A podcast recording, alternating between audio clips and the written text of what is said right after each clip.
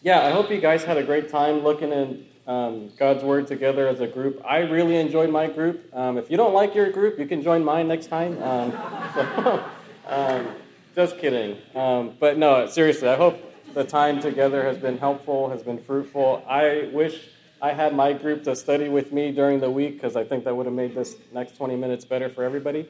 But uh, so um, anyway, um, let's go ahead and, and, open just with a word of prayer. And um, you know, before, yeah, let's pray.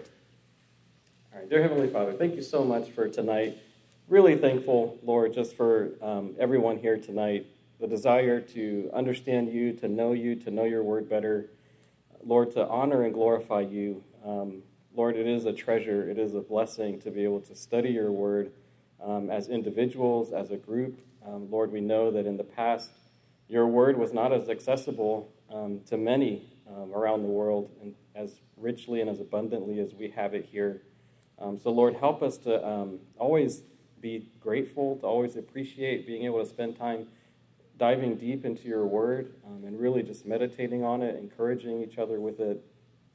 And Lord, help us to really encourage one another as we engage with your word together each each uh, week here at Praxis. So um, please bless the time and help us to, you know, get some more nuancing from your word um, and just really enjoy, Lord, the treasures that you have for us tonight. And I pray you help us to apply it to our hearts first and to our minds and as we go on in this life day to day.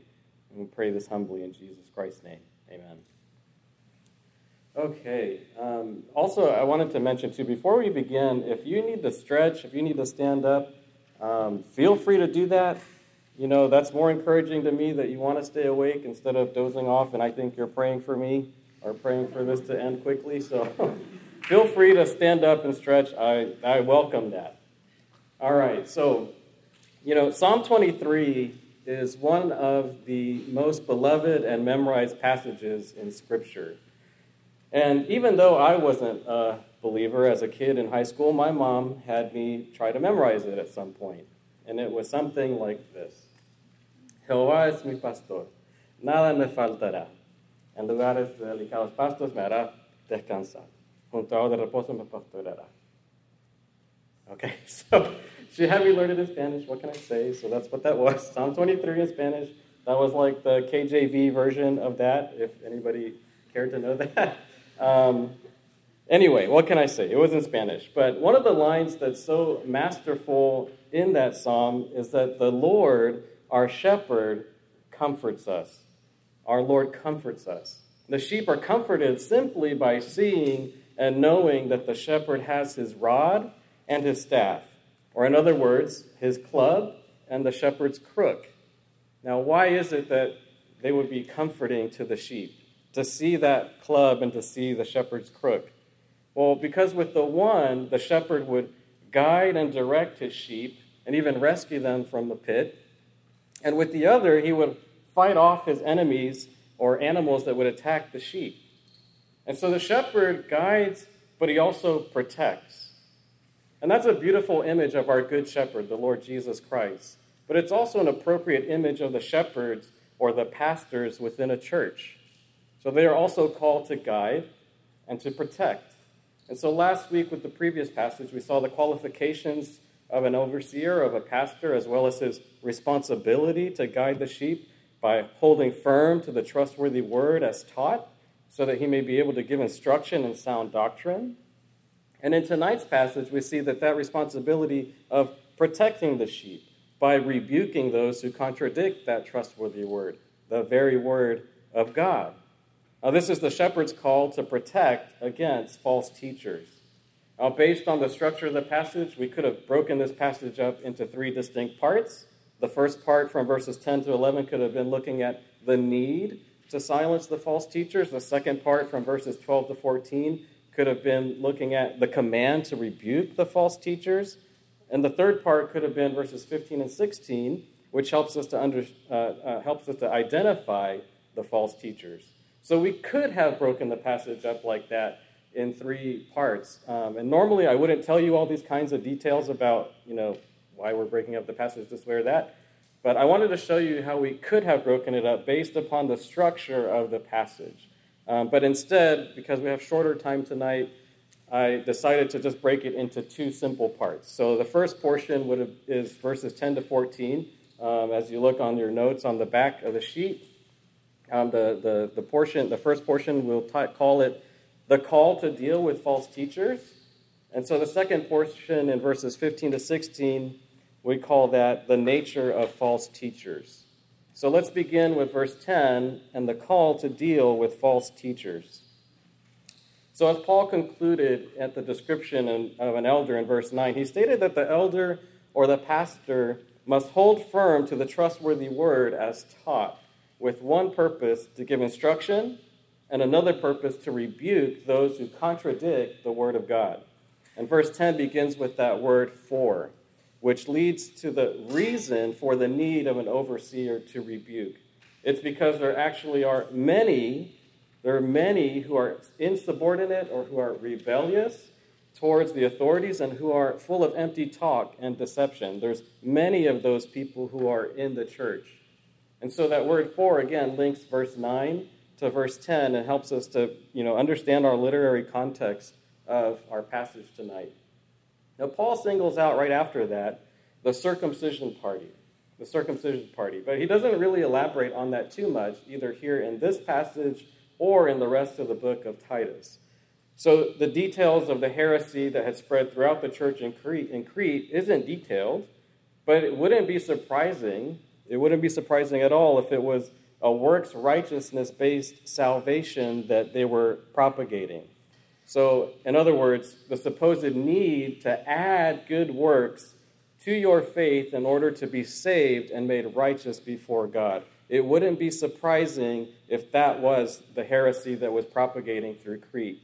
So, after all, this is um, that's what the circumcision party was known for. They were saying that people needed to keep all of the Old Testament law in addition to their faith in order to be saved. Now, this was a heresy that is thoroughly addressed by Paul in the letter to the Galatians. And just to be clear, we are saved by grace alone, through faith alone, in Christ alone to the glory of God alone.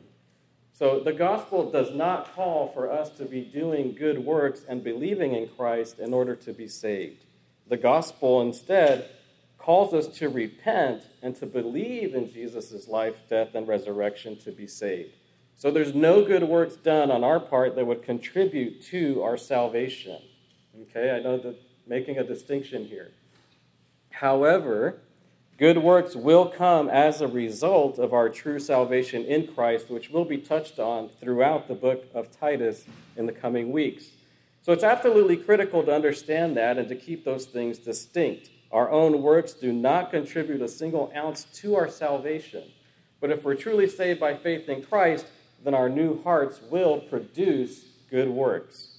Now, that's something that the Roman Catholic Church consistently confuses in their theology. I grew up in that system of theology, and it certainly is a works based salvation that they would try to teach.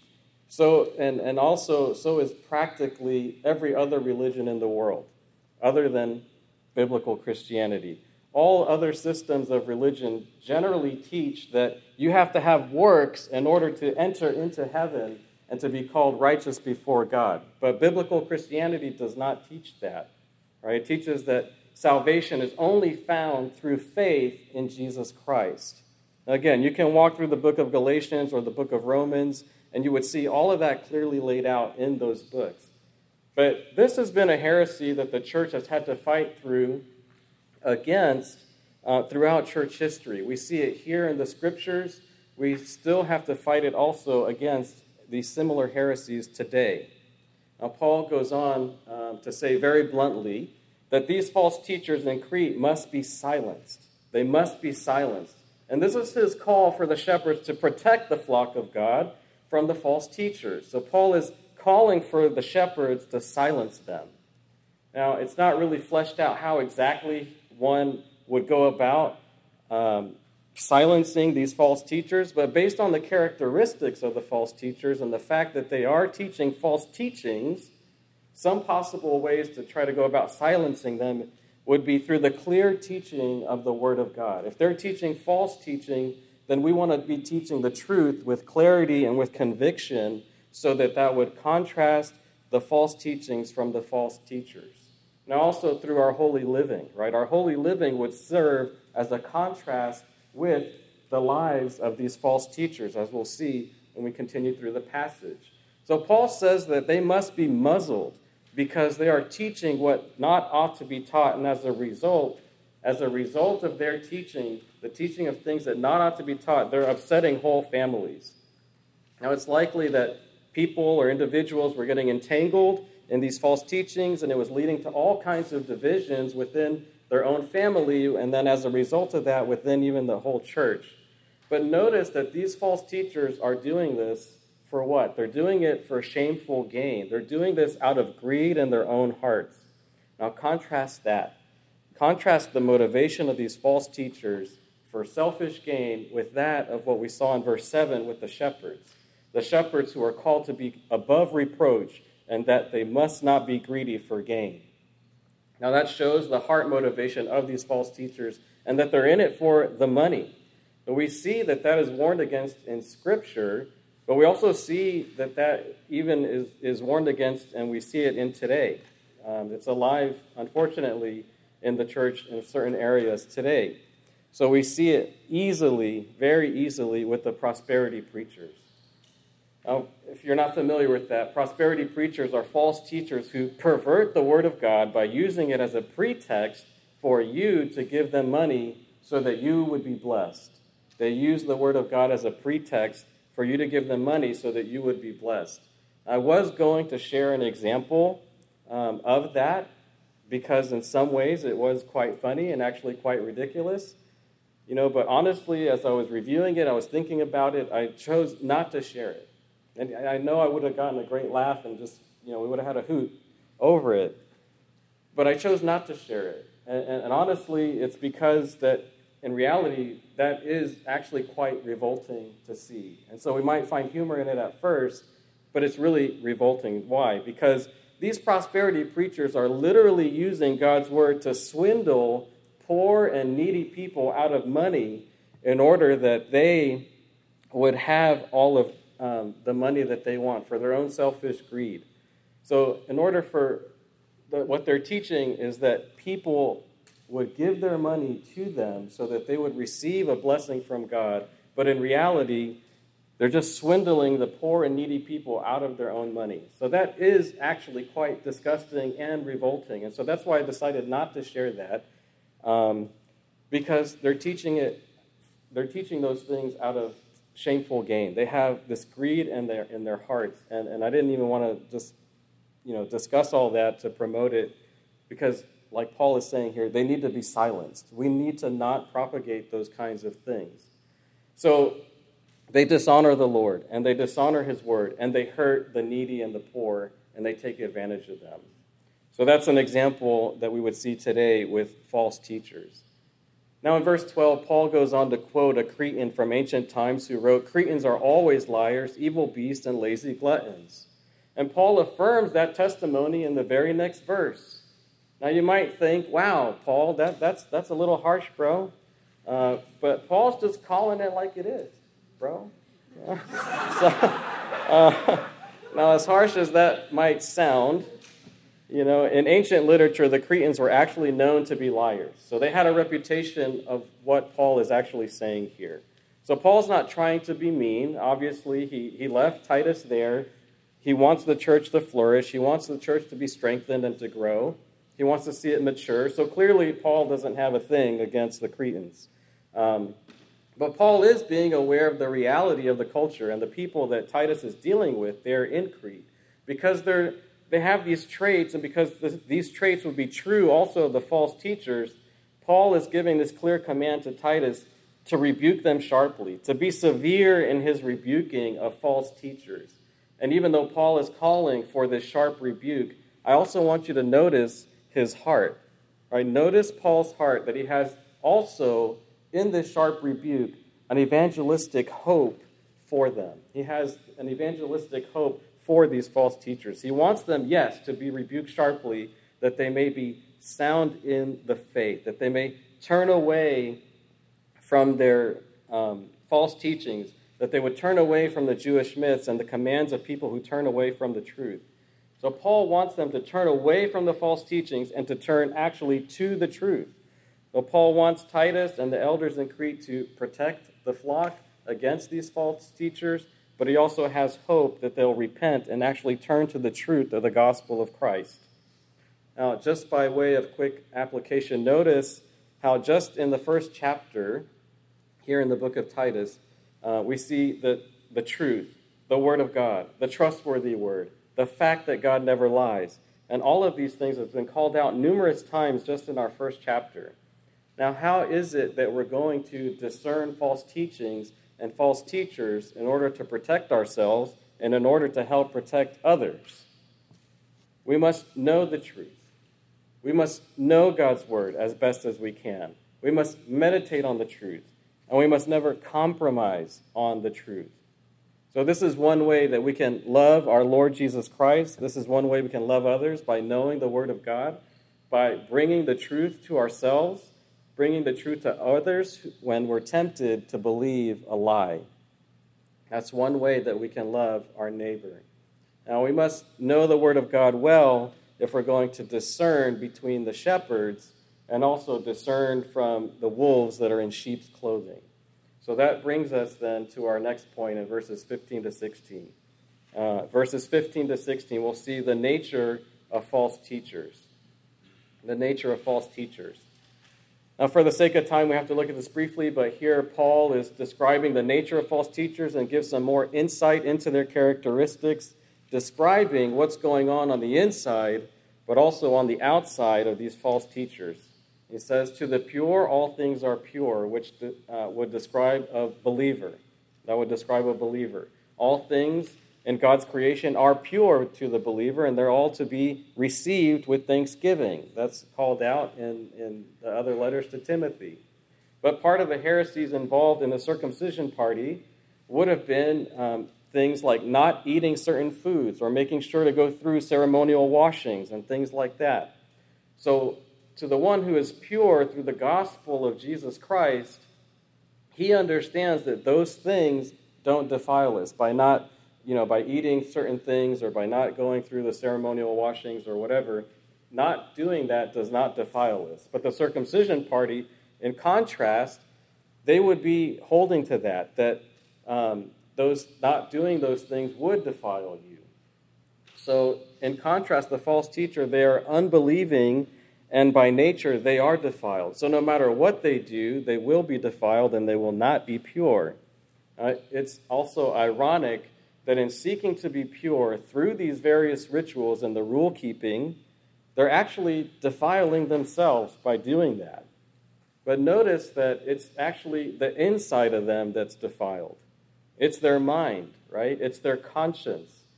And it has to do with their way of thinking. That has to do with the mind, their way of thinking. And also it has to do with their ability to discern right from wrong. And that has to do with the conscience, right? Their ability to discern right from wrong. Not Wong, like Chris Wong, sorry. Um, so, so their mind and their conscience is corrupt and it's not functioning properly. It's defiled and out of step with the Word of God. As we know from the scriptures and also from experience, what's going on on the inside in the heart is what defiles actually a person, and it's also what defines what their actions will be. So, in other words, what's on the inside affects what comes out on the outside. Right? In verse 16, it says, They profess to know God, but they deny him by their works. Now, this little phrase should ring in our minds to Jesus' teaching when he was confronting the Pharisees and the scribes, because they were also so concerned with the ceremonial washings and the purifications and eating with defiled hands, but their hearts were so far from God. Now, in Mark chapter 7, uh, verses 6 through 8, this is just a small picture of that. Um, it says there in verses 6 through 8 in Mark 7, and he, Jesus, said to them, to the Pharisees and the scribes, well did Isaiah prophesy of you, hypocrites, as it is written, This people honors me with their lips, but their heart is far from me. In vain do they worship me, teaching as doctrines the commandments of men. You leave the commandment of God and hold to the tradition of men. So, as is the case with the Pharisees in the Gospels, they professed to know God, but in reality they denied him by their works, and they even schemed to murder the Son of God on the cross. Now, thus, these false teachers also profess to know God, but their actions tell otherwise. They do not truly know God. Their actions reveal that they do not truly believe in the gospel. And because of these things, because they don't truly know God, even though they profess to, because they lead people astray with their false teachings, because they do it for selfish and shameful gain, they're described by Paul as detestable, disobedient, and unfit for any good work. Now, as just a highlight to future weeks as we study Titus, this relationship between salvation and the results of good, and that resulting in good works, will be elaborated upon more as we continue our inductive study. So pay attention to that as, you, as we go forward. So, the nature of false teachers helps us to understand the identification of the false teachers so that the shepherds can properly silence and rebuke them. Now, this is all part of the shepherd's responsibilities, in addition to his character qualifications, to rebuke the false teachers, to protect the sheep. Now, this, the shepherd is called to guide and to lead the flock of God, but he's also called to protect the flock of God against these false teachers. As we conclude, I want to zoom out for a bit and think about the situation of this letter. Okay? Paul is writing this letter to Titus, who's in Crete. The church is fairly new. He's left there to appoint elders. He has a reminder to him as the qualifications of elders, and they're called to silence and rebuke false teachers. All of this is happening in Crete in the early church. So, my question to you is this How does this inform or refine or change the way that you think about missions? How does it change the way you think about missions? So, how does this help you think through which missionaries and what kind of missionaries you would want to support? I think this is a helpful exercise for us to think through as we try to understand the church. We try to understand what shepherding looks like in light of making disciples of all nations, right? This is early church context. Again, island in Crete, he's left there to appoint elders, teach the word of God, silence false teachers. How does this inform what we think about in missions making disciples of all nations, teaching them to obey all that I've commanded you. So I hope that's an encouragement as we consider what we think about not only shepherding and how we ought to be shepherded in our own home church here at Lighthouse, but also how that might affect the mission field. And with that, let's pray. Father, thank you for your goodness. Thank you for helping us tonight to enjoy time in your word, whether it was through the observations or the interpretations um, or applications of wanting to know you better, to know your word better, to submit ourselves to our shepherds, um, or also to seek how we can support uh, missionaries and which kinds of missionaries we would want to support out in the field. Lord, help us to always think through your word, to understand it properly to have our inside, our heart changed and transformed, our mind and our conscience re, uh, transformed, but also, Lord, that we might live to your glory on the outside. And change our hearts, Lord, and change our minds. Conform us into the image of Christ. We pray this humbly in Jesus' name. Amen.